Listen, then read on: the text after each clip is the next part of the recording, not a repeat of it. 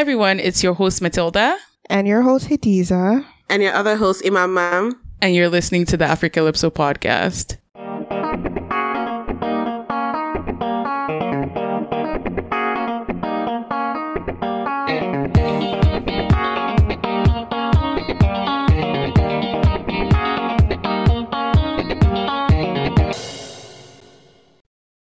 One day you will come to me, gasping through the questions leaking from your nose and mouth, drowning. Your shattered heart a sinking life raft.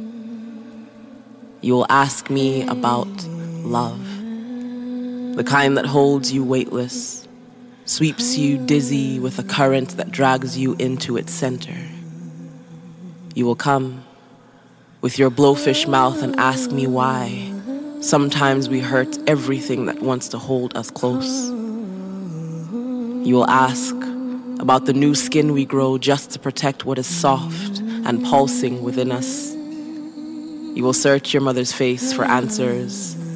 In your eyes, a flare, a distress signal, a desperate SOS. Baby.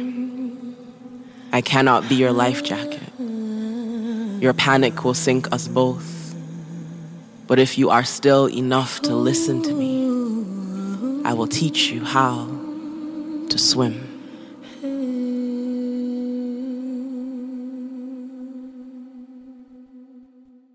Hi everyone, welcome back to yet another episode of the Africalypso podcast. Today we are joined by Titilope Sonuga, a writer, a poet, a playwright, and a performer. Hello, Titi. How are you Hi. doing? I am well. How are you all? We're good. Hey, We're Mama. good. Hey, Hadiza. How are you guys doing too? I'm doing okay. We did, we did. How's your week's been going? Um, wait, let how does that go first? Why is it me? I can't remember my weeks most of the time. That is so true. Why? Okay, I mean, I can, I can go. I'll give you time to remember your week, but uh, my week has been good. I'm, I'm just prepping for this move, so it's just been like a lot to do. But I mean, in general, it's been good. Yeah, Imama is moving to Saskatchewan, by the way. Oh, Yeah, Where are you now? Where are you moving from? Uh, I'm moving from Ottawa, Ontario. Oh, oh wow. I know. I heard that when she when I said Saskatchewan, she was like, "Oh, oh, nothing happens there." I mean, things are happening, but Really? type things. Have you been? They, I have been, yeah, but for poetry related stuff. But I also know that there there are tons of Nigerians, Africans in general there. So I Yeah, know that there are. there are pockets of community that you can make. I mean, I live in Edmonton, so I don't know. I heard there's a Nigerian community there as well. There is, there is. I mean, there there wasn't always like my family has been in Edmonton since we immigrated to Canada, and at Ah. that time, really like I felt I feel like we knew every other Nigerian family that was here. That was there. Edmonton. but yeah. things have changed significantly, and then I moved to Nigeria for for some time. By the time I came back, I remember the first time I heard people speaking Yoruba like in a public place. I was like, uh, Eh? was such a, strange feeling because like Edmonton Yeah. was never like that. It, it was when did you Nigerian community- immigrate? to to Canada uh, Mm-hmm. 23 years ago. So Oh, wow. in 1998, I want to say. Oh, oh wow. Yeah, that's a long time. Yeah, it is. I, I feel like, yeah, you're right. In general, in Canada, I think the Nigerian population is just now developing. Cause when you go mm. to places like Houston, like, I mean, the US in general, to be honest, like they have huge, huge populations that they're even able to divide into their small pockets of like Yoruba people, it's Igbo proper, people. like it's broken in. But I would even say Ontario feels more like I follow some bloggers and influencers, Nigerians in in Ontario, and I'm always like, you know, they will order Nigerian food from a restaurant, and you know, like these are things that are still so foreign here. A Nigerian restaurant or like an African restaurant on like a skip the dishes or whatever it is where they can deliver to your house. No, we're still in this in this space of like, oh, I know a lady that cooks, and then I go and pick it up from her house. That kind of I feel like that's kind of how. Ah. I mean, I think um, I know in Ottawa that's kind of still where we're at. Like, do we have Really? we have like maybe like one or two suya spots, but like I don't think we actually have a proper Nigerian. You have one or two suya spots, girl. As in, as in, we have we have Anything that's- yeah, options. right now is in my oven, please. Oh damn. I thought it was even bad because remember there was this YouTube video we were trying to shoot and literally we only had one option for places to get Oh my gosh. to get poundo yam and it was so bad because I guess because they know that they're your only option they don't care to be honest so Yeah, it's they very took, like- interesting So we, I mean, we, we didn't end up getting it because it took so long. And No, we did. Like, sending us. Wait, do we? remember we got the to at the end food. yeah Oh, we did, we did, but it just took so long. yeah yeah honestly yeah, it it took did. so long, but we did. oh and Tizzy we just wanted to ask like how has the pandemic been for you as well It's been a mixed bag. I would say that life feels sunnier now, and and that's also just because like my moods are so dictated by what's happening outside. The weather really affects me quite deeply, and so Edmonton gets like a really deep freeze. So combining that with the I- isolation of being inside and not being able to see anybody was extremely hard.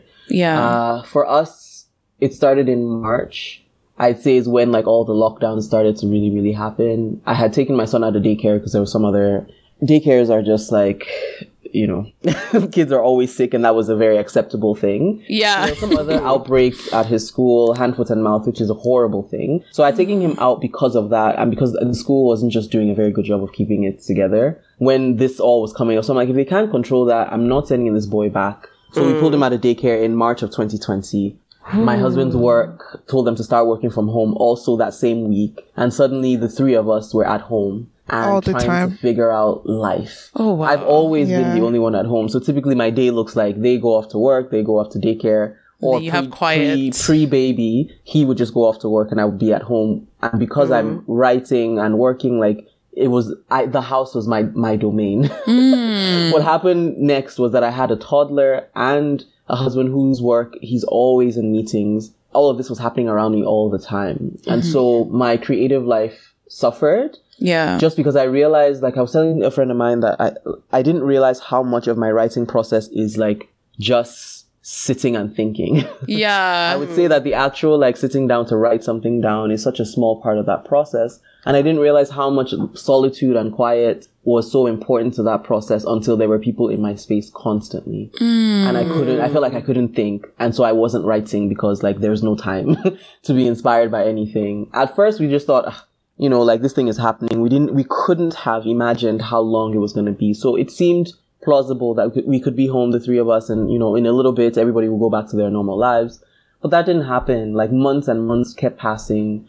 I have elderly parents. We couldn't go see them. My sister lives Oh, in the oh, city as well. Yeah. And for a while, they were like our pod family. So because she has two young kids as well, so my, my son could see his cousins and that. Yeah. But then we went to mm-hmm. like deep lockdown where it was like you can't even hang out with your family. So it became quite brutal. And we were also like trying for a second baby. So Yeah. at some point in the in the pandemic I got pregnant and shortly after that I had a miscarriage. And so I was home with my husband and my son going through this experience and having In Having to deal with isolation. alone, yeah. yeah uh, Yeah. But it also like revealed the like I think it was it's bittersweet because it also re- revealed the many ways that like intimacy can be formed across distance. So people still like the people who knew really still showed up for me. Like my friend would drop food at the door, my sister would drop food at the door. Or Oh, I send love messages that. and things that still made me feel like I was cared for. So I think in many ways the, the pandemic allowed us to reimagine ways of connecting with people. Much of my relationships are long distance anyway because I'm always I'm floating between here and Nigeria constantly. yeah Um, but this was a different kind. Like I haven't seen some of my friends in almost two years, you know, and so that that was hard. And then I got pregnant again. and, oh and you had know, a baby I just had a, a little girl. congratulations Thank you. So Oh, I feel like for much of the pandemic, story, I was either like recovering or pregnant and just dealing with life. I also like in December of ni- 2019, I got like, and people will think I'm strange when I say this, but I got spiritual instruction to like get Okay. off social media, right? So Mm. I logged off. Uh, and the instruction was not complicated. It just was like log off. I logged off Twitter. I logged off Instagram. I deleted the apps from my phone. Quick question: Was that hard? I thought it would be harder. Um, Okay. But once the apps were gone, I was like, oh, okay. I think the key was not just log, like not just saying, "Oh, I won't open it." It was logging off because half the passwords I never remember anyway, and mm. then delete them from your phone. it was hard at first because there's an impulse. You know, you pick up your phone, you check. That was just a part of my life, and so much of my my engagement with people who follow my work was posting stuff on Instagram and tweeting and things like that. And so I worried because I'm like, if I'm not there, will people care about my work? Swim had just come out the year before. I'm like, I should be heavily promoting this album, etc., etc. But whenever I get those kinds of instructions, that's the same instruction that made me quit my engineering job and move to Nigeria. And most of my decision making is is um Inspiration, is- like it is- comes is- from the it's spiritual from place. that sort of like just listening and doing obedience is a big part of my process and it doesn't always make sense on the outside but it has never failed me so when i heard that and I'd been thinking about it for a while because I was getting like announcement fatigue on Instagram. Everybody was always announcing something. I was, I felt like the content or the people I was following, I hadn't properly curated that list. So I was seeing a lot of just things that were exhausting to my soul. Plus also just the random like things that Instagram will just put in your timeline. Um, I say this to say that I was offline for the whole of not. I didn't know there was going to be a pandemic. I logged off in December 2019. There was a pandemic year. There was all this stuff happening in Nigeria with EndSARS, and so I felt like I was inside of a bunker. I, I wasn't online in the way that I normally would have been. I don't know mm-hmm. now. Like some of it was a saving grace because it allowed me to preserve like a, a kind of sanity, and it re redefined my relationship with social media in a way that even now that I'm back, I'm struggling to find a way to re re-immerse and deciding if that is something that is necessary for me. So in summary, the pandemic year was like it was a it was a mixed bag for me. There was lots of joyful things and lots of painful things and lots of reflective things. Yeah. Um, and I think like everybody else, like I'm forever changed by this experience. I feel feel like we're still in it, like twice double vaxxed and all that kind of stuff. But like I'm not out there opening my mouth, yeah, yeah, yeah.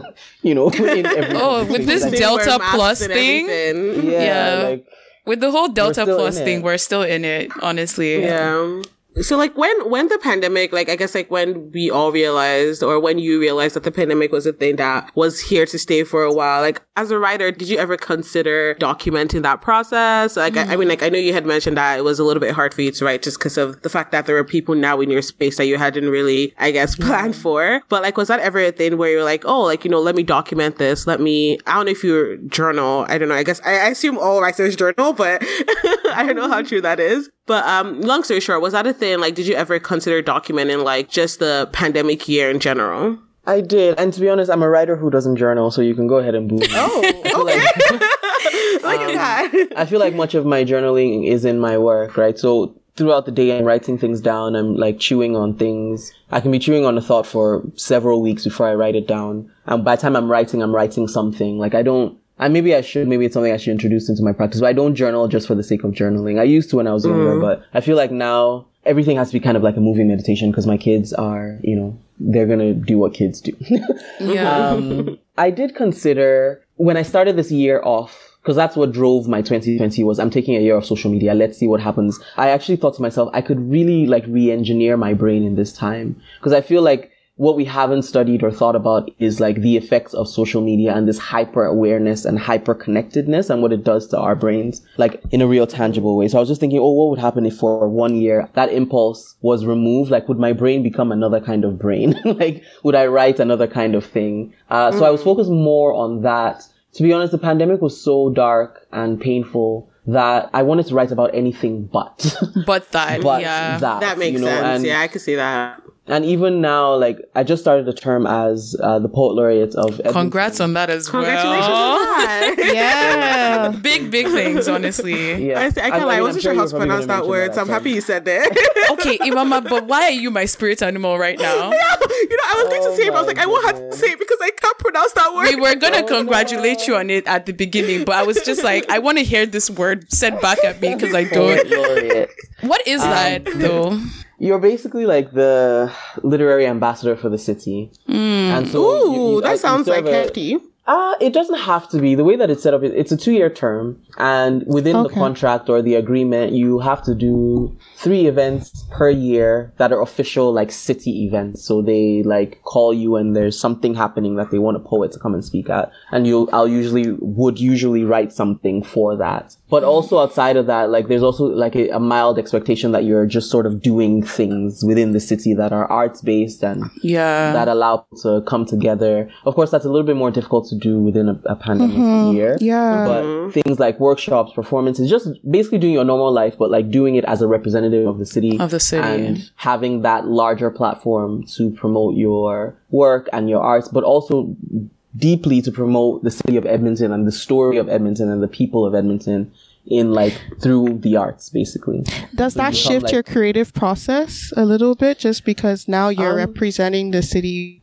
I would say that it does not Okay. because because much of my work and, and I guess we can get into a larger conversation about how this came to be. In the beginning, when I was writing poems, I would just sit down and be like inspired and write a poem for no particular mm-hmm. reason. Mm-hmm. Um, Yeah. When I decided to have a career as a poet and a writer and all of the things, I mm-hmm. quickly realized, and this is through pain and turmoil and tears and sweat, that that that setup wasn't going to work.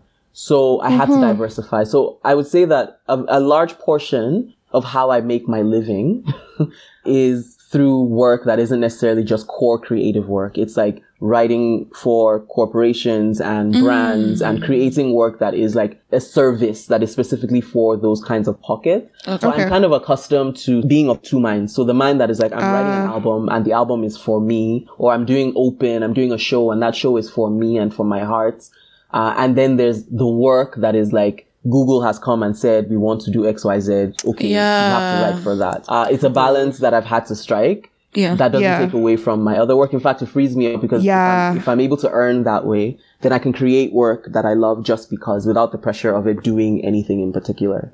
Yeah. Oh, So you just answered the question I was going to ask because I was just going to be like, isn't that draining? But you've just mentioned that it's actually able to free you to do your other work. Yeah, it frees me mentally to do my other work because, yeah, there isn't the mm. pressure that Swim is going to be, you know, like a chart topping album or whatever. Mm-hmm. Um, there's no pressure on Swim to pay my mortgage. Like those Yeah. things mm-hmm. don't come to mind when I'm creating my own work. I will say that there is where it becomes dicey is that sometimes, and I would say I'm in a particular season where I, there's more of that corporate work that I have to do than mm-hmm. my ability to write my own. So there's always the balance. So I'm doing more of work for other people than I am in this moment, like creating my own work. And that gets even mm-hmm. dicier when you have kids. So like I have two, a, a, a toddler and a two month old. And so there's no time already. And then if the mm. time that exists is for other people, I really, really now, in more ways than ever before, have to be like, I'm doing now, I'm just writing because I'm writing. I want to go back to my twenties and all the hours I spent either sleeping or faffing. I want them back. you know, like I want we them still back. sleeping All out this- here. just faffing about doing nothing, just there, you know, like I want those hours back because I would, if I get like an hour in which I'm just sitting and writing, it feels like something has happened. I always tell my husband it feels like I've lost my keys whenever I leave the house without any child. I'm just like, did, did I forget something? Like, Damn. yeah. It's crazy because I have those sleeping moments, but I still don't think that there's enough of that. Well, Matilda, Matilda, your day is filled with stuff. That's why.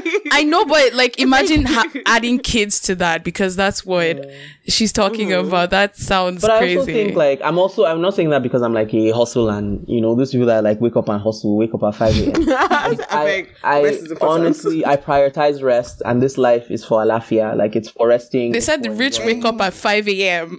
That's not true. I'm like, that's their business. the rich hire people to wake up at five a.m. Like, exactly. Hmm. I think it's just like I think that we are definitely in a culture, and this is what I was saying about this Instagram like announcement fatigue that I was having too. It was like I was getting the impression that everybody else except me in the world was grinding, you know, like just mm. grinding, and I'm just like, but I didn't come to this life to just grind. Grind down, grind. It's Beyonce has the rest. same 24 hours as you, Twitter. Honestly. Ah.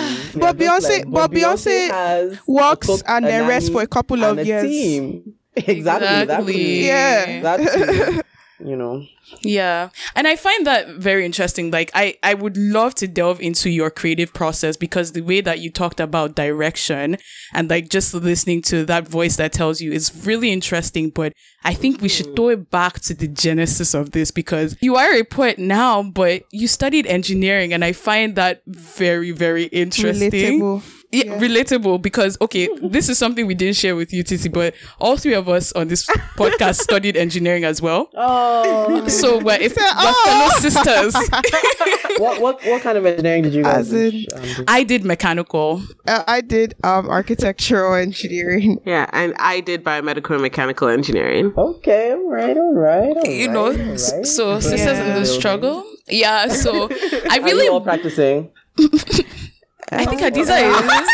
I'm so so for closest me, I'm on my way to yeah. Like after I'm on, I'm doing an internship now, but on my like after this, I hope it's an engineering job. But interestingly, I love the fact that we're speaking to you because like I also want to go into more creative space. So I'm mm-hmm. so interested or curious to know how you made that transition because it seems like it's mm. uh it's a big thing. Yeah. Yeah. Mm-hmm. So if it's possible to walk us through the process, like even throwing it back to like when you were younger, because I'm pretty sure the love for writing and stuff like that started from when you were younger. So mm. if you could please walk us through this process, because we would love to hear it. why you say like why you say like that? I was just like if you could please. That's why I'm here. yeah. I mean, a lot of people will say, "Oh, when they were a child, they had a dream of being an artist or a, a, an actor," or. But I never, and, and I have to be full disclosure. I never dreamed of being an artist or a writer or a storyteller in any way because uh, in the upbringing that I had, those options were never presented to me as something that was possible. So it didn't, it didn't even occur to me to think of it. I know, like I grew up in a house with four older and three older sisters, so four of us, four girls. And my parents were very, very particular about exposing us to all kinds of things. So my dad loved classical music and arts and hmm. books. And so we were four girls in a house. We were very sheltered and protected, which meant, meant that we weren't like, we didn't go anywhere. so we mm-hmm. just stayed home Can't and relate. read books, read and read, read books and made up stories and games. And like, I feel like I'm always saying my, my husband and I joke now whenever my son says, or like acts like he's bored. I'm like, I was bored my whole childhood. so let him use his creative energy. So you'll be alright.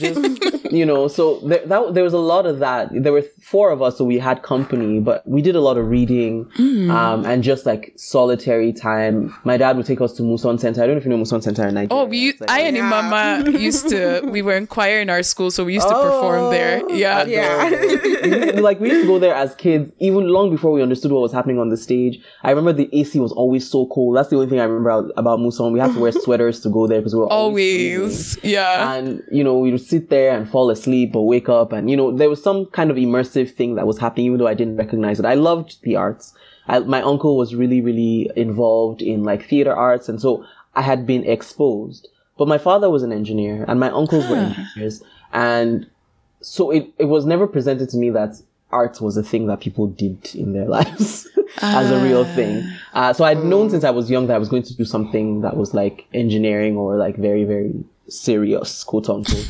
um, what I actually wanted to be was an architect, but my father was a civil engineer. And I remember us having a conversation in which he, he kind of explained how civil engineering could be the best of both worlds. For him, it felt like engineering had more core science backing. So he was like, would you consider that? Yeah. I remember my dad has oscillated between wanting me to be an engineer and also wanting me to not be an engineer. All these conversations around like civil and like I'm, you're in the outdoors, you're traveling to like remote areas Oh, sometimes. There's a lot of that, but I, I, I stuck to it. Like we moved to Canada, we immigrated to Canada. I was 13 years old at the time. And the immigrant story, we all know it's like you study hard and you do your work. Yeah. So to come back and say I want to be an artist was like a joke. Like you couldn't, it wasn't something that occurred to me. Makes sense. So. I went to U of A and hustled through what was a really challenging engineering program. Challenging Yeah. academically, but also challenging in the ways that like there were very few, more than obviously in my father's Time. era, but very few women and also Yeah. very even fewer black women. black I was just going to say or ask, like, because, okay, even in our time when we went to school in engineering, we experienced that, but you went to school back when, like, you know, um, in the Stone sorry, sorry. There were no blacks. no, like, but for real though, you, you, you complained about, like, not having enough, like, Nigerians in Alberta. And then also, Canada hadn't, probably hadn't started pushing out, like, oh, we need more women in engineering and all those kind of, um, kind of initiatives they have now. So, like, yeah, I can't imagine how that must have been like for you, like, being. Yeah, I think I, I think Probably. they had a bit, and in that, like, I knew that Okay. the women that were in the faculty were like respected, and and they loved the fact that more more women were coming into the field. So I didn't feel shut off in that way. But Mm-hmm. Okay, to nice. find community, I had to go to other parts of campus, which is what led me to the arts. Mm. So there were Nigerians, like international students, but also like non-international students who were there doing all kind they were in the business faculty they were in the arts all that kind of stuff and the places that we congregated were like at the uh, bsa the black students association formerly known as sash which is students of african and caribbean heritage and we Nice. put on like you know how, how you do fashion shows and food fairs Not much has changed. Exactly. I'll tell you that. Um, and so it was in those circles that I was able to com- kind of explore an alternate life. So I would go to my engineering faculty, do my work, cry my cry, and then go hang out. Why do we all have the same experience? Same story Okay, when well, you're in the same life. hard. you know, it's extremely brutal. Yeah, and go hang out with my friends in my free time. Uh, it was in those spaces. It was at the at, at a sash meeting that I like. Black History Month was coming up, and I wrote like I had been writing at this point. Like I had a high school teacher who would encourage my writing, and so I was writing poems. But it was Ah, at, sorry, like, quick events- question. You said high school. Do you mean like in Canada or in Nigeria? in Canada. So I, I, I started in Canada in grade eight. Okay. So I did 8, Okay. nine, ten, eleven, twelve, 9, 10, 11, 12, university, etc. Um, Okay.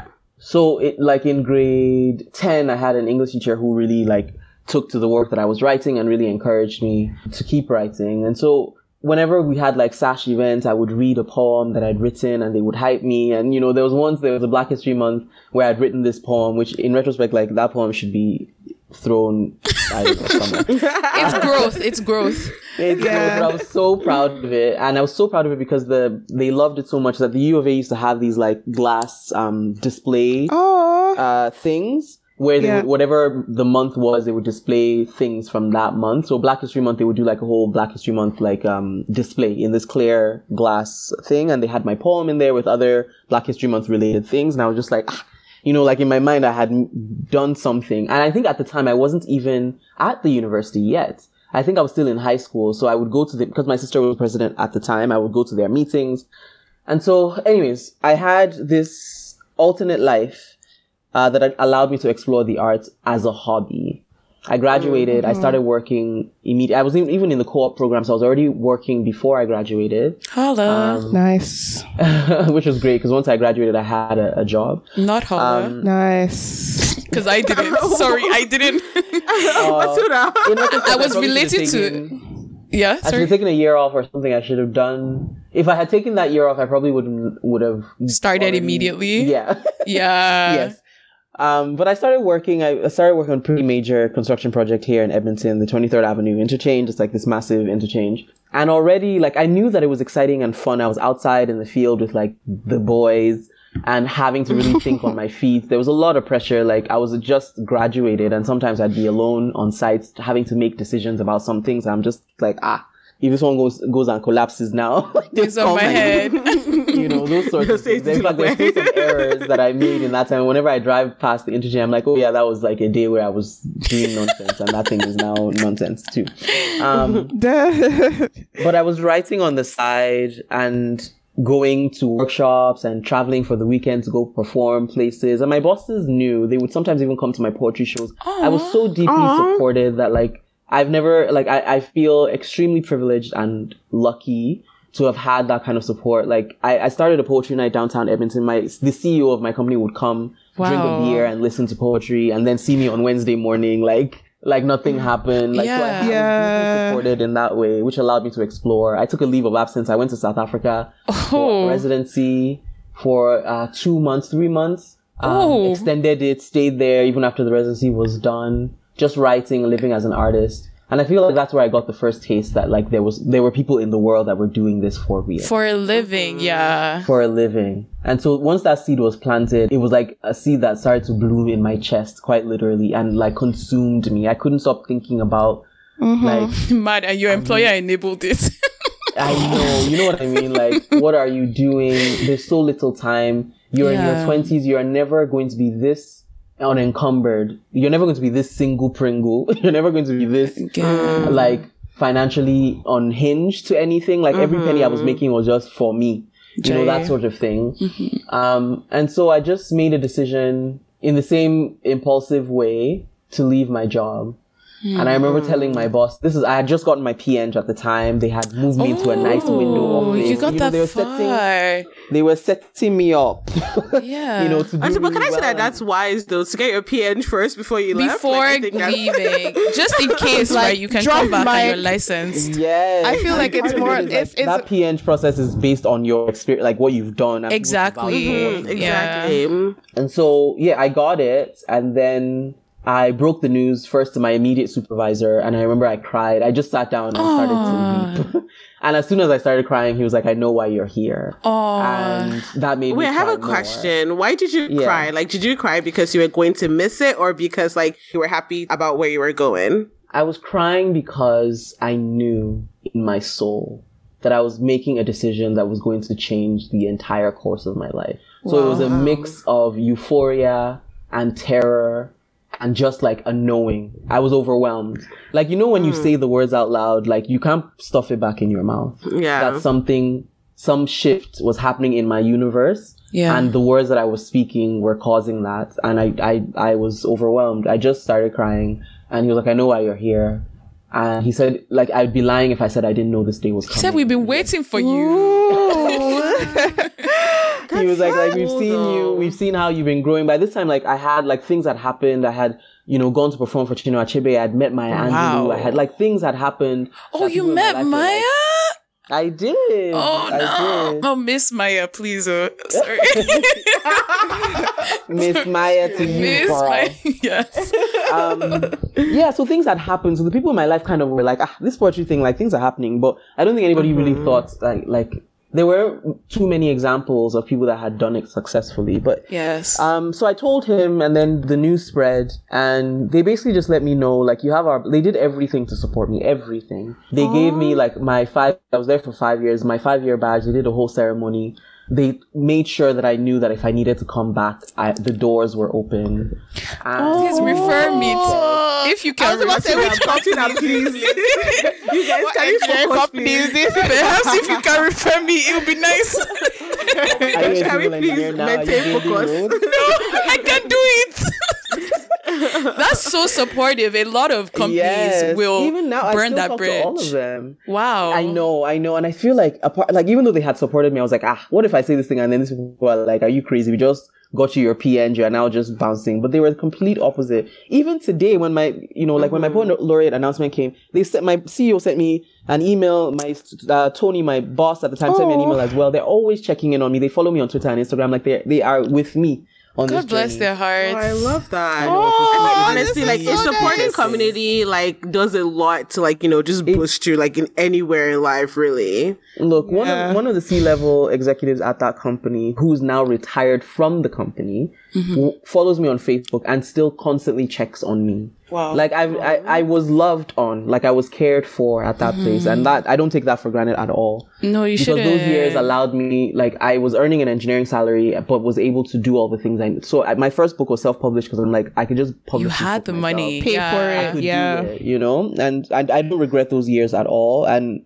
I've, I've now started to see how engineering and the arts are both like such an important part of who I am. But yeah, I, I, I quit my job and then I'm like, let me uh, heighten difficulty and move to Nigeria since my madness has not entered. Um, if you could also please delve into how you told your Nigerian parents because um how Um, I just okay. So I did it first, and I, I- all of this stuff I'm saying, I'm not saying because I'm saying this is a formula that you should follow. In fact, in retrospect, I don't have the guts to do it again the way that I did, which is why the twenties are such a magical time where you are filled with confidence and also like confusion sometimes, but also like you, everything just feels so possible. Um, so I just, I did it first and then I told my parents. I will also say that like I sort of, I had paid my way through school. So I was doing my co-op job and I paid my own tuition with my co-op job money. Yeah. And so in a way, I earned that degree for myself, for my parents, but for me.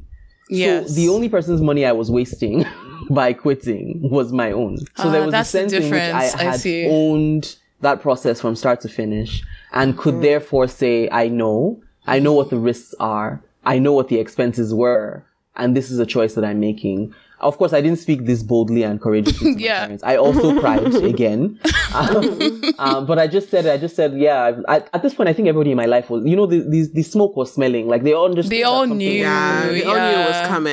It was just a matter of Um, time. And my parents, strangely, strangely, maybe it was the Holy Spirit, strangely, they were not like extremely um, opposed to it. Like they were just like, okay, and now what's your plan? Yeah. I didn't, there was no screaming or shouting. There was, it wasn't big drama. They were just like, all right, let's see what happens, you know? Yeah, so I moved to Nigeria and I, at the time I was like, oh, I'm just taking six months to just figure things out. Even though in my soul I knew, I just knew that that six months was going to extend. So I thought to myself, if in six months you're broke, everything has scattered, just go you back can to your come work back. quietly Yes. and never talk about this thing again. But six months turned into one year, into five, and it's been almost 10 years I've been at this. Oh. wow. Um, Um, yeah. Sorry, how old were you? I know you mentioned you were in your 20s, but how old were you then? Uh, Maybe 10 a- years ago, I was. no, I don't want to put it. I No, no, think no, because some people mind. are like age weird about talking I've- about I've- their age. I've earned every year of this 36 years. I'm turning uh, 36 in, on August. Oh, so you were um, 26. Okay. 15th. So I was like 26 ish. Okay, so I have two years to get my shit together. okay, got it, got it, got it, got it. Wait, wait, It's but, um, what, what inspired, like, what inspired that move to Nigeria? Because as, as far as I know, like, just hearing your story, it sounds Mama like said you had that's the kinda biggest moved risk. no, I mean, no, okay, no, wait, because it's like you had kind of moved here, like, when you were in, like, year eight, and, like, you know, you stayed here, you did high school, you did university. So it's like, what inspired that move back to Nigeria, I guess? What were you looking for What- before when you went there? All right. Um, so I, I, we moved to Canada when I was 13. Mm-hmm. I didn't go back to Nigeria again until I was 23. Oh wow. But once I went back at 23, I was for like my, I think my grandfather's funeral or something like that. Mm-hmm. And I went with my parents. So that was one experience. And then like another Christmas came and I went to Nigeria by myself with my cousins and had another experience. You know, when you travel to Nigeria by yourself for the first time, that's when you know that you are like, you're about to start adulting. yeah So the experience was not Yeah. just going to uncle and auntie's houses. It was like going to nightclubs and bars. It was going to mm. Bogobiri to go watch poultry open mics and watch people perform. It was going to Freedom Park. Like I was starting to see this really beautiful community of young Nigerians that were moving back home, Yes. doing incredible things. Even the ones that hadn't left or gone anywhere that were at home building like from scratch. And this was happening across industries, right? And the arts was bubbling, like something was happening. I'd performed some of my poetry in Nigeria and people had responded. and I, was nervous because I just thought "Hmm, they may not be able to relate to the things I'm talking about, but they loved it and had received me warmly. And I wanted to explore because I had done lots of stuff in the Edmonton community. So I had started this open mic that ran every Tuesday for 10 years. Um, I had perform, um, performed and competed at international, com- um, sorry, national competitions in Canada. So like the CFSW, which is the Canadian Festival of Spoken Word, competing against poets from across the country. So I felt like I had, there was an exploration that I had done here that I wanted to see what was mm-hmm. possible to do in Nigeria. I wanted to experience Nigeria as an adult woman without supervision. Mm-hmm. Um, mm-hmm. and I just needed a break from, I, I needed to shift completely from the life that I was living. Full disclosure, before this, I had dated somebody. oh no, There was it a wasn't boy. boy. Oh no, Man. There's always man. There's always man. no, no, no, no. At the time when I moved back, we were not together anymore. But in the time mm. when I had started going back to Nigeria several times a year, I was in this relationship and that relationship allowed me to see Nigeria in new ways as well, go to places I wouldn't normally go, make friends, that sort of thing. So I had experience, like I just, I just felt like, you know, if there's ever a time that I'm going to live in Nigeria for it, it was always going to be finite, or I thought. Um, it just felt like a good time. Since I was already blowing up my life, it was like, cuckoo, blow, Let's just add this one. Let's just finish, finish it. Blowing it up. uh, so I quit my job in May. By June-ish, I had moved to Lagos. I was living with my uncle, my, my mom's first cousin, and he lived in a really central area in Ikoyi, central to the things I was trying to do. So Bogobiri, I could walk there. all of the things I needed to do in VI. Like it was everything was very, very, very close. And so I was able to explore Lagos, which with not very much. Like I didn't go to I had savings that I had kept and said, okay, I'm doing this this stupid thing. Uh, for 6 Mm-hmm. months, if I don't make another penny, I can, you know, I have some savings that I'm Shout out make to this thing engineering. Work with. exactly. Shout out to engineering. Uh, And then let's see what I can do to start making a bit of money myself, which took a very long time, I must say. And then I just started exploring Lagos and, and living my best. Uh, and I think that's when things actually really took off for me in very real ways. Wow. So, like, my introduction to you was like in Gidi Up. Was this also the time that you did I was Up?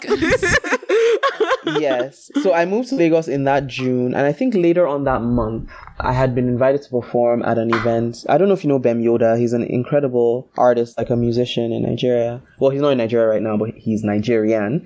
And he was doing an event, Bem Yoda and Friends, and I had been invited to be one of the and Friends. So to come and perform a poem. Uh, and so I went to perform. By this time, my album Mother Tongue had been out. So people, some people, they had played it on the radio. Like people kind of, a few people, uh, a small cult following knew my work, or at least knew me from like the Bogobiri crowd. So that's how I Yeah. got sort of invited to that performance. So I did the performance, but while I was performing, or after, I met Jadesola Osiberu, who's the director, writer, creative mind behind Gidi Up and so many other incredible projects, uh, like film projects out of Nigeria. And my other friend Lala Akindoju, who's like a, she's a producer, she's a theater artist, she's also like a, a casting director as well. Anyway, so they approached me and said, have you ever thought about acting? And I'm like, ah, no No. but I can try. and so they were like, just come to this audition. We'll send you an email. They were very like coded. Like they didn't say a, a whole lot. Uh, then I went home and just was like, okay, well, let's see what happens. And I get this email saying such and such day, come for an audition for a show called Gidi Up. And like, I got goosebumps because just before I moved to Lagos, I had watched it, like binge watched yeah, season, one. was already out. Yeah. on YouTube. And I thought, oh my God, like it was part of that thing of like, things, I knew things were happening in Nigeria because I'd never seen a show like that before. Yeah. You know, like if you go from watching Nolly Lolly to seeing like yeah, to projects seeing in like series and looked- stuff like that. that had like a sexy look and feel. I'm like, ah, like you know, things that hap- I'd watched the show and loved it. So when I saw the script and it said Gidi Up on there, I said, ah, I'm like, oh, this is really cool. So at first I thought like it was a new character. Yeah. And then I realized that I was auditioning for Eki, Eki. already had an existing Oreka Godis who like killed that role. So I was auditioning mm. for that role. So I was just like, okay. so a, a bit of panic set in because I was like, what have I agreed to? and what do I think I'm doing? But I was also in that my say yes to the universe year of like, I'm in Nigeria. Mm. Any artistic thing well. that comes my way, just be doing. Like, let's just see what's going to happen. And so I went for the audition.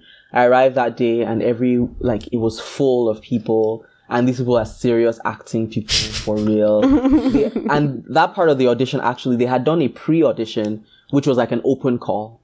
oh wow. And so people from the open call were now at their second audition. Audition, but this had was your first. open call, and they had invited me for this closed audition. So I think because maybe from the first open call they hadn't really seen Eki yet, and so they were like, "Mm, Mm-hmm. "Let's just throw this girl in there and see what happens." So there were people there auditioning for Eki who had already auditioned before. yeah. And here I come. I'm in the room. I'm looking around. I'm just like, okay. What I had done before that was like, with poetry, I'd been memorizing like poems for years at this point. And so I was confident that if for nothing else, I will remember the lines and I'll be able to say them. Acting, I don't know anything about. I'm just going to act like myself to the best of my ability. Eki felt like a very familiar character. She felt like me. Yeah. And she felt like somebody I could record, like I know her. You know, Yeah. so it, wa- it didn't feel like much of a reach. Uh, so I go to the audition. I'm just there. People are prepping. They're ah, they're doing their stuff. I'm just looking like okay, like what am I supposed to be doing in this time? And you know, Lagos like hours of just waiting and waiting. I finally get called up, and I read the part. And the reading is like Jade. Lala and I think maybe two other people were at a desk, like real serious stuff, and you're just kind of standing in front of them. There's also cameras behind them, so they're they're um filming. I wonder where that audition tape is. I'll probably cry my eyes out. Um, but you're used to just performing. I yeah. am. So I wasn't like that's the thing, like this thing about like every every gift that you have, every tool in your toolbox will always count for something. And I say whenever I'm feeling like kind of down or whatever, I'm always telling myself the years of nothing will count for something. For 'Cause I read this something. somewhere. So it's like every book you've read, every skill you have acquired, every piece of knowledge that you have will all like will come together in some unknown way Yes. in the near hmm. future to like move you to your next level. And so I was like, okay, this is the time in which I see where my confidence with being in front of people small or big audiences, my ability to memorize and know my lines have now come to aid me such that those things are muscle memory. The only thing I need to worry about now is being like convincing and believable. I don't know that it was a great audition. I'm not saying all this because I like killed the audition. I don't know. I, know. I went and I read the part. And when I finished, they started to applaud. And I'm like, ah, okay, that's cool. They're like, okay, go downstairs. We'll call you back up for part two. I go back downstairs. I'm still thinking, I mean, they seemed happy, but they're, look at all these people here, beautiful people with great acting chops. The second part of the audition was to audition alongside Somkele and to see what kind of chemistry that we had. Yeah. So I, Somkele played Yvonne on the show. And so I come upstairs again and Somkele is one of my best friends now. Simply because like that, sh- that, I mean, some of, like, I have lifelong friends From the from show. that gidi up experience. And this was the marker of the friendship that Somkele and I were going to have because I came upstairs and immediately, like, okay, you guys read together. We started to like uh, act out a scene. It felt like I had known her my entire life. I felt so comfortable and like, so we did the audition together and they, everybody stood up and started clapping because it felt, and they would later say like they had been auditioning and audition. They just couldn't feel something that felt real or like a genuine connection. And I feel like it's because me and this person were going to be friends anyway. And so she's like locked into my life now. She can't go anywhere. um, but yeah, we had a, like, I think what was for me like a really magical audition process. And so I left not even knowing that I'd gotten the part. I went home. I didn't hear anything from anybody again. I was just like, okay, whatever. And then, uh, yeah, then I got the call that I had gotten the part and it was time to go to, like, we, went- like, we went to actors boot, boot camp. Um, I lost a bit of weight as well. Not that it was like a requirement. Requirements, yeah. Eki Eki's character was this, you know, kind of petite, and I've I've never been petite in my life.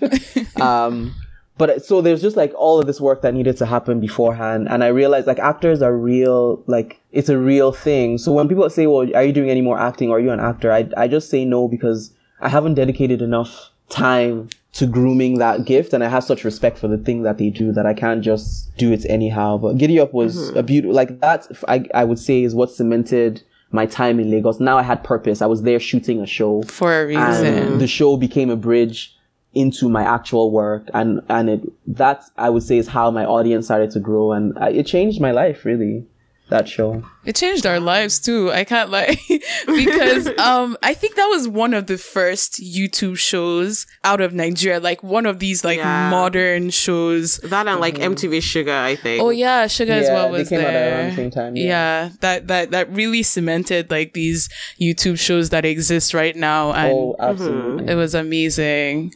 I feel like everything in your life, it's from at least I'm not sure if it's because you're a really good narrator already, or it just seems like everything in your life is organic. And I think at the beginning you talked about like, you know, listening to like there's always been a voice that tells you like, you know, do this thing and you listen to that. Mm. How can we get that too? And like what do you think that is and how do you think that was built and where do you think it comes from because i really want to yeah i would love to have it. They're, they're they're a mixture of things right? So I think because I write I spend a lot of time inside of my head. Um and and a lot of time like turning over my thoughts and feelings and examining them and thinking is this a real thing? Is this not a real thing? Is this legitimate? Is this not like all of that. I'm I'm and this is a good and a bad thing because it affects me negatively in my life as well in that like I feel like I'm always I I can think you know somebody sent me a Overthinking sometimes? recently When someone said uh, if there's an Olympic event and that person was like Oh, for "This is my thinking. I event," saw can that. think- I can think from morning to night. You know, like I was just I laugh because I'm like this is so me. Um, so there's that element of in that I'm I'm I feel like I'm hyper aware about what I'm feeling and thinking and observing of the world, which makes me in some ways I feel like I know a thing before I know a thing. Like I feel like I'm highly intuitive as a person. But I also have a, a, a, a- spiritual life that guides me as well. I'm a Christian, full disclosure. yeah Um, and a lot of my prayer life, my spiritual life informs my work as well. And it does so in, in, in ways that I feel like, and, and I think this applies for anyone really, no matter what you classify yourself as. Our, our time on earth is so finite and so, sometimes so fragile and short. And I think that I believe that all of us have something to offer. And mm. our, our entire time here is spent trying to sort of discover that thing and to give it back into the world. And that has been my central, like, understanding of my life is that I'm here to be of service in some way. Yeah. And that, mm. that gift, that calling is given to me by God, by my creator, by a force that is greater than me. And therefore that force knows what I'm supposed to be doing next. I trust in my destiny. Like I trust my dreams. I trust that there is something I'm here to do. And my job is actually to like remove all of the clutter and noise that does not allow me to move in the right direction. I think intuition is the way that the spirit speaks to us. You know a thing before you know a thing. And I say that to say that like when you walk into a room, sometimes there are vibes. Like you know, okay, mm-hmm. that pla- like I don't want to be here right now or I should go this, you, you, there's these sorts of feelings that you get. So I feel like if you spend time kind of grooming and massaging that muscle, it becomes a part of who you are. And if you spend time listening as well to hear what the next thing is, you know it when it comes. This is not to mm-hmm. say that my journey has easy. I've had some really dark times, sometimes in which I was like, you have now messed up the whole, the whole thing. You know, times in which I'm unsure about what I'm feeling or thinking, times in which like there's been so many, like my first few years in Nigeria, I was perform like you'd be performing somewhere, their band is playing, people have turned their backs to you. Like I performed one event where the entire audience had their back to me. I was Oh my performing to a gosh. heads. I'm know, actually like, just so not had- crying. Honestly. So there's been those moments in which I, like I didn't trust my intuition. I didn't trust any of the things that were happening, but I've just found that like it has really has not failed me. Like if I really look back on it, like all of it has been onto something, even the times that didn't make sense. So it's a, it's a mixture of poetry and, and storytelling and writing kind of invites into itself this self-reflection mm-hmm. that makes your own inner voice clear. Um, and also for me, it's believing in a higher power. It's believing in more, in believing that I'm like, I'm, I'm connected to like a universal energy and I'm connected to other human beings on this earth trying to fulfill their destiny, trying to fulfill their purpose. And as long as I'm in service of that, there's no wrong turn. Like you, you turn in a wrong turn and you still, like it still guides you back to where you're supposed to be. So I'm always telling myself that I'm not powerful enough to destroy my life. Like you're not, you're just simply not, you know, oh. you're not powerful enough to scatter the whole thing. So you, like, it's like Edmonton, I always tell my husband, Edmonton's built on a grid. So you make, you know, a couple of left turns and you're back where you started. So destiny fulfillment feels a lot like that. Like you can make some left turns, but always like I, I trust or I try to trust that I'm going to still be headed in the right direction. Regardless. Mm-hmm. Yeah. I was gonna say, I just know that I'm going to listen back to this episode like multiple times. Oh, like, there's so many gems dropped. Like, oh my gosh. Yeah, it's very were you going to say interesting. something? No, I, I was really just reflecting on what you had said because the truth is, in some way, a little way, I feel like I, I shared the same emotion because of course, like there's been times where, you know, you, you mentioned how there's some skills that you have now that like they seem really useless and they, they come together at some point like mm-hmm. that you're like, this doesn't make sense. But for whatever reasons, maybe it's the lack of reflection. I still find myself anxious about the next steps and everything mm. because it, it- just so much is happening and this fear of failure and stuff still like drives most of the stuff I do. Whereas it What seems are, like what are you dreaming about right now? Like, what do you, what is it that you want to do? What is your dream? that's kind of hard.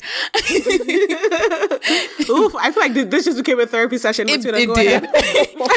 but I think even another thing is I, I even fear to dream because I feel like my mm. dreams are so outside my reality currently that it's scary.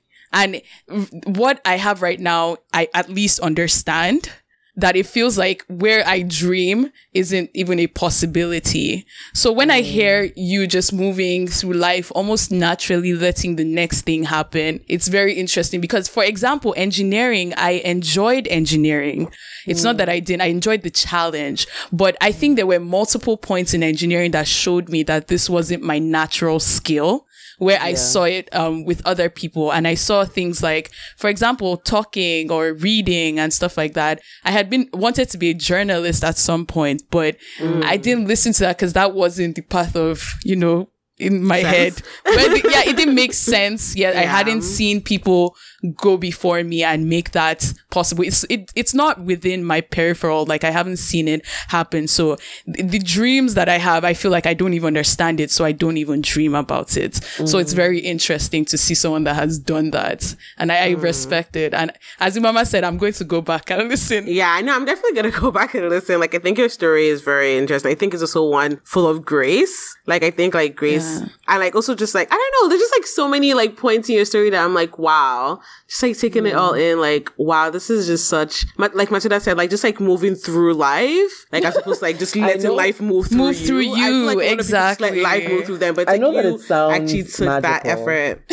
right? But So I please don't I to- romanticize this. exactly. Like I want to be clear in that, like in retrospect, is when all of it clicks Comes together. Mm, that yeah. makes right? It's in sense, retrospect that in the telling of the story that I'm like, oh wow, this happened and that happened. But inside of it is hard. Like inside of it is lonely and painful at times. Inside of it is like you have all these things in your mind that you cannot explain to other people. In my family, I'm the fourth, so I'm the last born. I have three older sisters. One's a pharmacist. One's an uh, uh, an accountant. Like one works in the banking industry. The So these are original Nigerian serious- professions. Yes. they have these serious are all jobs. serious people. and so for a long time, I was always the strange one that was living in Nigeria. What are you doing? They couldn't really understand, you know. and and before I started to really, really hone in on my skill and and and have the confidence to even call it a service that I provide that I can charge for, I was doing a lot of shows for free. I was looking at my savings account just going down, down, down, you know, and feeling like I had gotten this education and I was squandering my life. I'm saying this to say that it hasn't always been clear. I have mm. moments that where it's loose, I'm lucid and I'm like, okay, I'm doing it. It's making sense. And I would, in this work, there's also like big things happen and I'm like, okay, this is the moment. I performed at the inauguration of the president, you know? My life was mm. supposed to, like something Did you? happen. yes. of Wait, sorry, wait. Oh, Oh, but- Buhari. ooh. You know, like things were supposed to happen, and that day ended up being one of the hardest days. Like I cried that day because it was just chaos. As Nigeria, there was chaos, and nothing really came out of that in my that in my career that I can say was a tangible thing. so there's ah. always this kind of rocking back and forth in which you're like, it's going, it's going, it's not going, it's going, it's going, it's not going. You feel like you're at the cusp of something and then like, you know. yes, but yeah. what keeps what keeps me moving is that like I'm always saying I could not have been put here to to like be so consumed by a passion for something and for all of these things to happen just for it to be some kind of joke that God is trying to play. It can't be that it is a mistake, right? So even when I'm unsure, there's a, there's a poem that I wrote where I'm when where I say um I'm walking even when darkness falls. I am standing in the light of the everlasting because it's like even when I don't know where I'm going, I'm just like putting one foot in front of the other and hoping that something will catch me, which makes me uh, reckless. but also, it hasn't failed me yet. Yeah, it's you working. know? So It's I'm just saying that it, is- not easy, and what you're experiencing or feeling is part of the, that unsureness. That like, is it going to work? I don't know. Is all all of it is valid, and all of it is, and you're not doing anything wrong by feeling that way. I think you just have to like kind of. That's why I said like, what are you dreaming? What are you? What are your hopes and dreams? And the older I get, I feel like the more simple those dreams become. That my work has value in the world. That it helps and um, supports people.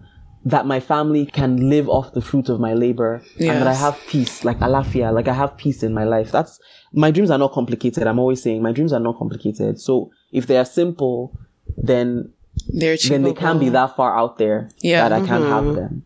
Yeah. I had a question actually before I before I say my question.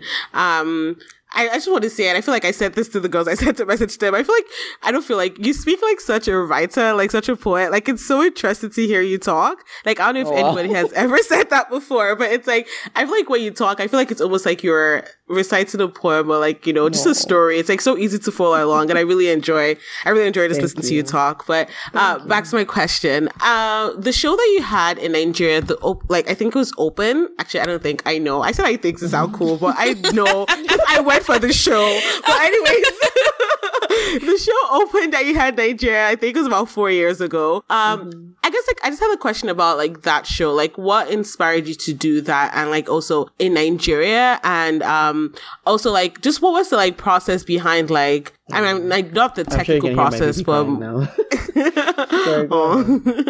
Long story short, like, what was the inspiration behind that open show? Because I thought like it was like that was one of the first, I think, poetry shows that I've been, I've ever been to in Nigeria, and it was just so magical for me, and I really, really enjoyed it. So, like, I guess I was just wondering for you, like, what was the inspiration behind it? Like, why did you choose to do it then and there? open. Before open, I had done a show called Becoming, and Becoming was a similar format. But my dreams for Becoming was that it was going to be like the uh, we, the first, the show was at Muson Center, which was full circle for me because I mentioned earlier that my dad used to take me there to watch concerts, and it's like a 350 or 400 seater big show, and so I thought, oh, Becoming will become that sort of thing. And years passed, I didn't do another becoming because I felt like I was being called again to do something that felt more intimate and quieter and more honest. Mm-hmm. I wanted to share poems that I wouldn't normally share. I wanted to share poems that were even in progress. I wanted to do it with like music. I, like I, music is such a big part of my creative process. Like I write to music, I listen to music, songs inspire poems, etc. I just wanted to, it to feel like with becoming, I was just doing my poems and there was a big band, there was this whole thing. But with open, I talk in between. I wanted people to understand why I had, I had written certain things and what they meant to me. The show just came to me. It was like, why don't you try doing something that feels open? why don't you do, even just the name just The name. Like, okay, Yeah. you know, like why don't you do something that feels like just inviting people into your process, the way that you think, what you think about when you're writing something, what inspired some of these poems that they may already know. Share new poems, share poems that are imperfect or unfinished, share poems that are thoughts or haiku or like my, like, um, mini poems, like do all of that. So I did the first version that was just in Lagos. It was three locations in Lagos and it was so well received that I'm like, something is happening. Like, in performance, I have this moment where I feel like, uh, like my, my friend Wana has an album called Tran- Transcendence. And it's like, there are moments in performance where I feel like something spiritual is happening and like, mm. like I've transcended the, the, like the physical plane. Like I, I travel into my mind and my body. I feel the audience is with me in such a way that if, ah. if a pin were to drop, like we would hear it. Like everybody's so, like, other performance will tell you this thing as well. Like you start off, there's noise, and then slowly it gets quieter and quieter and quieter until everybody's just listening to you. Yeah. Which is such like a privilege and an honor really for people to just stop what they're doing and hear what you're saying. Um, and open felt like that over and over again. Like I'm like, something is happening. Like people would come to the open show and weep. Wow. Even me, I'm crying. You know, like it was just like, it felt raw Yeah. and open and I knew something was happening. So I did the first three shows in Lagos and then I, I had my son. And then when he was four months old, I went on tour. I did Edmonton, Calgary here in Canada. And then I did London, I did Johannesburg, Abuja and Lagos again, which was, I mean, I can go, I can talk about that forever, but it was extremely challenging with a newborn. But we did it. We survived it. And by the Lagos show, we had 300 people in the audience. But like trying to make that intimate feeling intimate for 300 people. yeah, it's it's Um, harder. yeah. Yeah. but yeah, that show is like open is still a thing uh, that's going to continue once the world feels a little bit more normal. But I guess it's my More way open. of doing work that just feels yeah more doing work that feels close to my heart that allows people to know me and my work. Like in my work, I appear to be quite vulnerable and open, but in real life, like because I do so much of it in my work, I'm not. I'm kind of like I have a very small circle you know like I, I don't i'm not a very public public figure um and so open allows me to and i'm also i'm also shyer than i appear to be or more introverted i would say so open allows me to like kind of be out and open and then like retreat back if i need to it's my way of being like Of more giving. vulnerable Yeah. of giving yeah Mm. I've heard a lot of art, um, like people that create do things th- like that. They speak through their art. That's pretty much their way of giving themselves to the world at that point in time. And then, like, I, I would imagine a Kendrick Lamar is like that because he's also not a public figure. But like when I, I listen, I'm a Kendrick fan if you haven't gotten that yet. But I, mean, I feel like, like, sorry, when you listen to his rap, I feel like it's also the same thing. Like it sounds like he has introspected and he's just Mm. giving you the um results of his of of what he has thought exactly what he's thought Yeah, about. It's an interesting thing, and I wanted to I, I wanted to respond to that a little bit. I've realized like in the last year, I've been like in therapy and just like really really thinking about how my mind, like how I work, how my Yeah. mind works. I think a lot of people went into therapy during the pandemic because Oh, holla! um, but what's come out of that is me realizing that I had, like, I use my work as an escape, right? So I'm able to say things in my poetry and my performance that I don't, I wouldn't necessarily say in real life. yes. I also, I also have this thing where I'm being vulnerable, but I'm being vulnerable after I have thought the thing, I've introspected. Oh my gosh. know? Are you me? And is that, and is that, and is that really vulnerable, right? Like, is it Mm. really vulnerable to only share the story on the other end of it? I think it still is. It's just your way, right? Right. Yeah. So my way has been that it's been like I've gone through the thing. This is what these are the lessons. It's always the lessons, right? But I guess where I'm trying to be is another kind of vulnerability that allows for imperfection. Uh, You know, that allows for the messiness of it all. And that happens a bit in open, which is why I think I'm so fond of that show. yeah. But but I found that like I'm a bit of a perfectionist and that makes it difficult to be truly vulnerable in the way that you need to be. Um, and so I'm trying to make my work balance my life, if that makes any sense. Yeah. And Imama, um, had you gone for open before you heard swim? uh, yes, it came I out. for yeah. open. Is Yeah, that what sold open. you on it?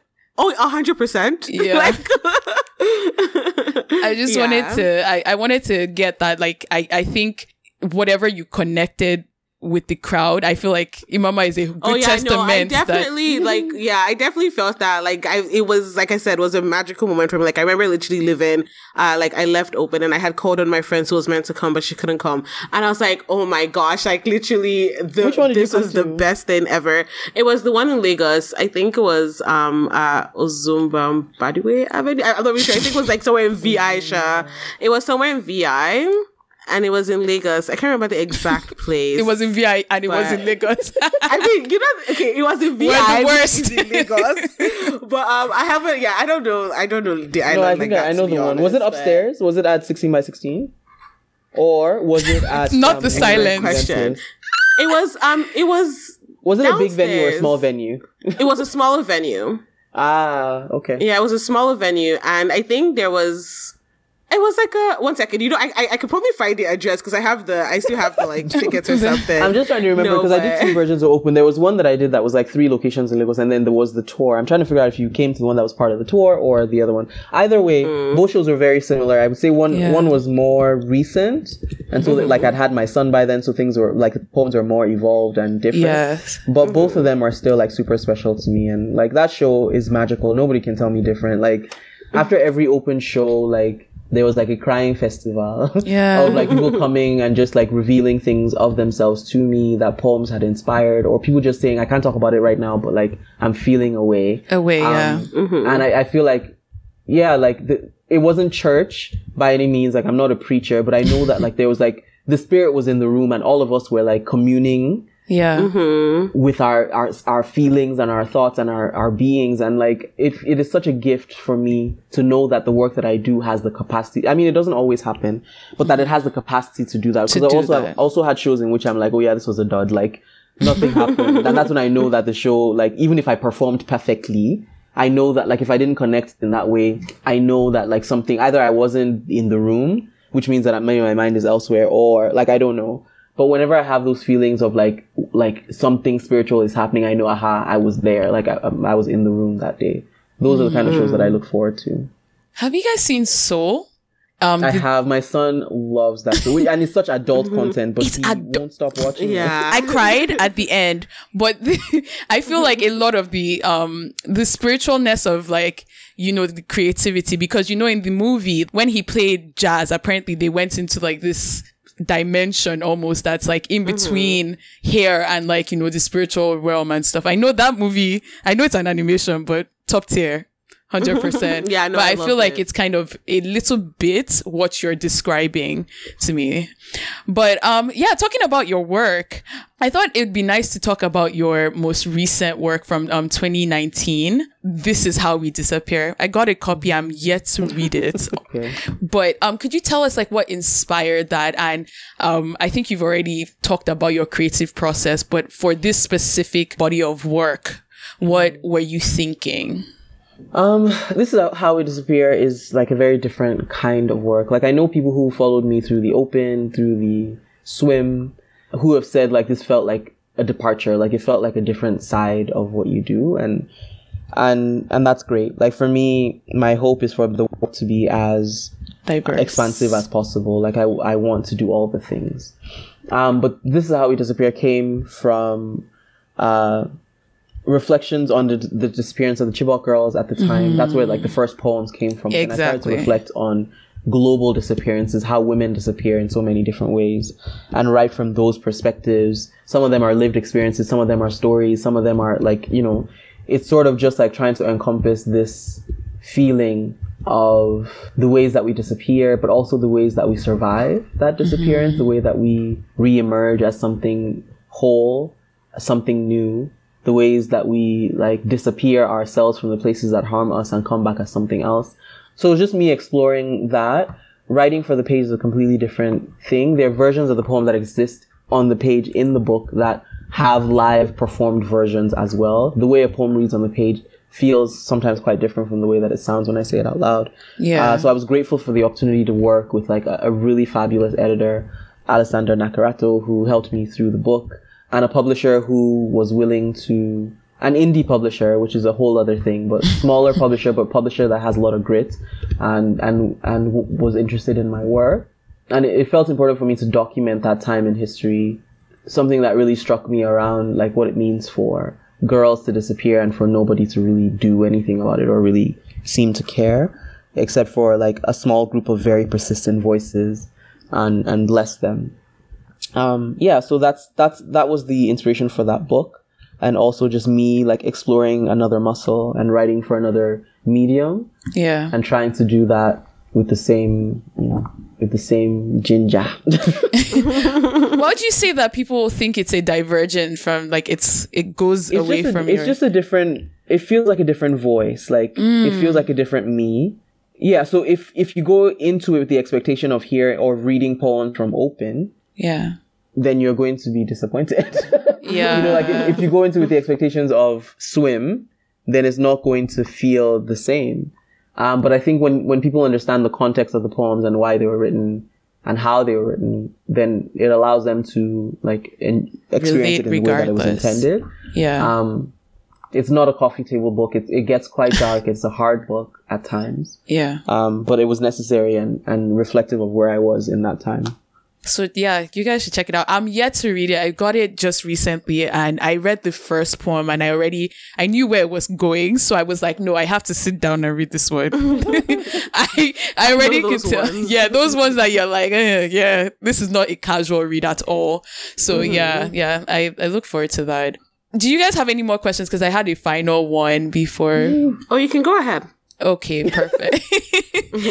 yeah, I, I guess the question is kind of different. I had it before we started this conversation, but I'd say, what do you think you would, what advice would you give anyone that's like at a place where, you know, they have to make a career shift? They, not they have to, but they're in between making those decisions and stuff like mm-hmm. that because that was a difficult like a, almost a U-turn because at least sometimes people hop onto careers that are um you know related at least.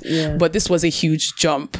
But what advice would you give them? And the reason I say it might be a little different is because I feel like the way you've described it for you it was like almost like a spiritual di- like direction. It was a natural flow.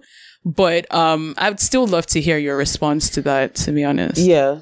I mean, to give practical, like, practical advice. yeah because everything cannot exist in the realm of the spiritual, right? yeah There's like real life consequences to blowing up your life or trying to. um, I would say it has to be a bit of both, right? So you plan and you pray. So with the with the planning, it's thinking about what you want to do and why you want to do it and how that serves your purpose, whatever that purpose might be. And some people have many, like some, I know, have friends who are good at so many different things that it's hard to say, this is the thing I'm supposed to go and do.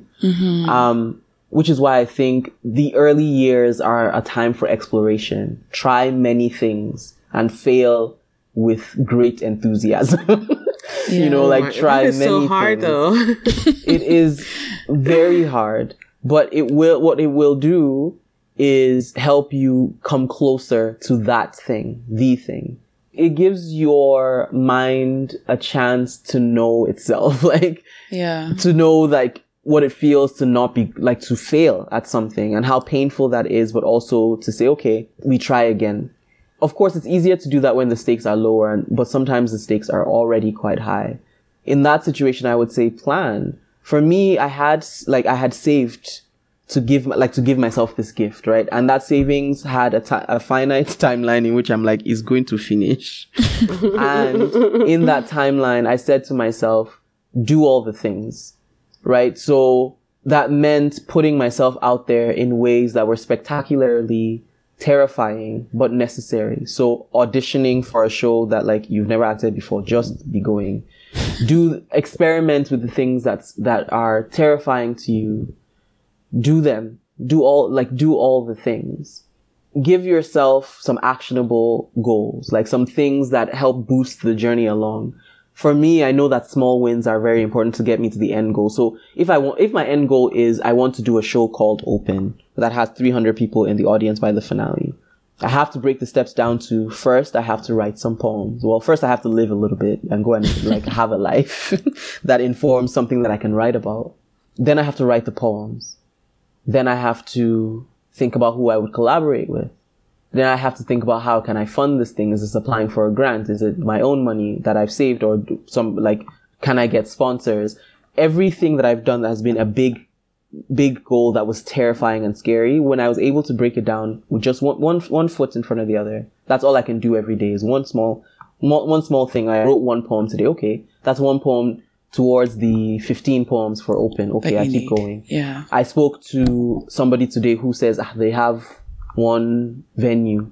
I'll go and look at the venue. Like I was just moving, not because I knew that I was going to be able to pull it off, but I'm like, the only way to get to this end goal is just to do the things that get me there Yeah. until I'm there. You know, for me personally, and I don't, I don't know if this works for other people. It's like, I also need to be accountable to something or someone. So it's either I've told somebody I'm going to, it's like when you want to exercise or whatever it is, like you, either you go with a buddy or you tell them, like, this is what I'm trying to do. For me, I'd made an announcement on the internet. Not those ones. on this day at this time. So hello, It had have to- like you're going to make it happen. Yeah. You know. so giving yourself places to be accountable, people to be accountable to, and also that like it's never too late to start a thing. I'm 36 years old and I still feel like I'm at the beginning of my career. I have two hmm. children and I still feel like I'm at the beginning of my career. It is what I'm learning is that you are always brand new. There are hmm. always opportunities to redirect the thing and there's no shame at all in working your job that you are working that's paying your bills. You know, and in that time when you have that cushion, when you have that support, use that as your exploration time. If there are things that I would do differently, I probably could have extended my time in engineering a bit longer. That would have made the beginning a bit, a little bit less painful. Hmm. But it's, it happened, right? But I would say that if you have a good thing going that is working for you and you're trying to pivot, you sh- don't rush that pivot. Like give yourself time within what is existing, not thinking, oh, I want to do this thing by the time I'm 30 and that's like you're killing yourself over that. No. What if you do it the year after that? Like nothing is going to You're not hmm. rushing anywhere. to you're not honest. rushing it, Yeah. right? So slowly into the pivot. If there are courses you can take, take them. If there are people who are doing the thing that you want to do, learn from them. And people also will be my mentor. Mentorship isn't always like, like you don't always have to call the person on the phone for them to mentor. You can, the internet is big and free for us to learn in ways that we never used to be able to. Like you can take master classes on almost anything you can think of. Use Yeah. that as like mm. a practice into the thing that you're trying to do. Do a sound check in that way. Like I did, I took a leave of absence from the job I was doing to go and put my feet in the water a little bit, go back to my job. The process can be mm. slow and like, like a slow cook. And that too is valid. And mm-hmm. I would say finally, like there's an element of grace, luck, serendipity that goes mm-hmm. into all of this planning and praying. It's like sometimes it's also being able to recognize when a moment presents itself and Yeah. rising to that occasion. Okay, I've been invited to do X, Y, Z, to give a talk, to teach a workshop, to speak in, like all of these sorts of things, or even smaller things. Like I've been invited to a brunch in which somebody I have looked up to or like really is going to be there. Okay, I'm going to rise to the occasion. Like I'm going to show up and I'm going to show up prepared to like ask questions or prepared, mm-hmm. you know, like those sorts of things. So recognizing when a moment is there and getting out of the way. Because there's a mm. lot of self sabotage as well. There's a lot of like, oh, like mm. ways in which we kind of like That part. Tell me about it. before it's, it even happened. So it's always just mm. like I've done my work. I know this thing, and I'm I'm walking. So many of the biggest moments that I've had I've been moments in which I was terrified yeah. that I was going to disgrace everybody I know. but the risk of disgrace is always there, and it's like I have, you know, the, I'm not on TikTok, but there's a video that goes around of people cringing when they remember certain things that they've done. Yeah. I remember when. I yeah, I have there's a particular moment and I won't say it out loud so that only me will know that I think about all I'm I'm 36 this thing happened years ago I still think about it where I'm just like ugh ugh, ugh. you know it was, it was so embarrassing mm-hmm. but it happened and and nobody died you know I don't know. I feel like people can actually die from embarrassment. I feel like I can die from embarrassment. No, if Mama actually moves like she can die from embarrassment. oh, oh God. Honestly, I'm very, it, very scared of I mean, embarrassment. if I, I'm cannot even thinking lie. about it right now, I, c- maybe I can die from it. I don't know. But there are some things that will stick with you forever. And if that is the price to pay, like if the price to pay is some of those moments along the way, some small disgrace, is it like you ask yourself, is it okay? Can I can I live through it? And if the answer is yes, then you, then we move. And sorry for anybody that remembers that. I'm I wasn't there. Who, when, when, how? It could, it could not have been me. It must have been another person with my name and face. So there will be there will be moments of falling flat on your face. Yeah, and and and there's this uh, I can't remember the the quote Brene Brown. I have to name her book about Oh gosh. and it's about like if you're not in the arena getting dirty getting disgraced getting bruised up then you can't like there's nothing to be said. But like honor goes to the people who step into the into the arena and and are ready for the fight that is required to live this wild and wonderful life. Like that is where the the the action is happening. So it's easy to sit on the sidelines and criticize and say ah they, I could have done it. They could have done it this way or whatever. Do your own. Do your and let own. Do your let your own be bad first, then do it ten more If times. it let be easy. better. You know, Yeah. do am if easy, exactly. And the only way that these things get better is like just by doing. Like I have so mm-hmm. my family is always saying how I never tell them when I have a show. I never tell them when I have a book. My parents have never read like because I'm always just doing the thing, and it's it's because a part of me is is like. Still very shy about these things. I always think my last work was the worst thing I ever did, and everything in front is better. And that's also like my toxic traits.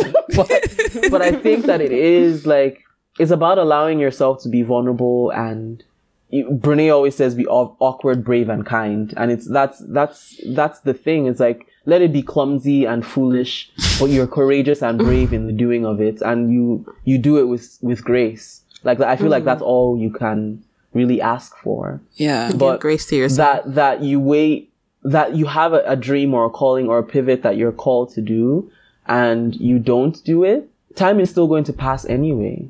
Yeah. Beloved. Hmm, like time is still going Actually, the go five years are gonna go anyways. anyway. And one thing I know to be true is that like if you have a dream or a calling that has said to you, go and do, and you don't do, you're still gonna do it, but it never gets easier. Yeah. You know, hmm. like and the lesson returns over and over again. And God will blow up your life until you do this. Until you pick the until you call. go ahead and do it. Yeah. Yeah. You know, that's been my experience anyway. So just be hmm. brave. I know that it's hard. I know that all of it feels very high stakes, but some of the moments where I thought we were going to destroy everything, I look back now and I just chuckle. And that's that's life. You know? Yeah. wow. Thank you. Wow. Yeah. Yeah, like was- wow. That was something. Thank you so It's been amazing. wait, so wait, wait, wait. much. Before we go, I remember where it was.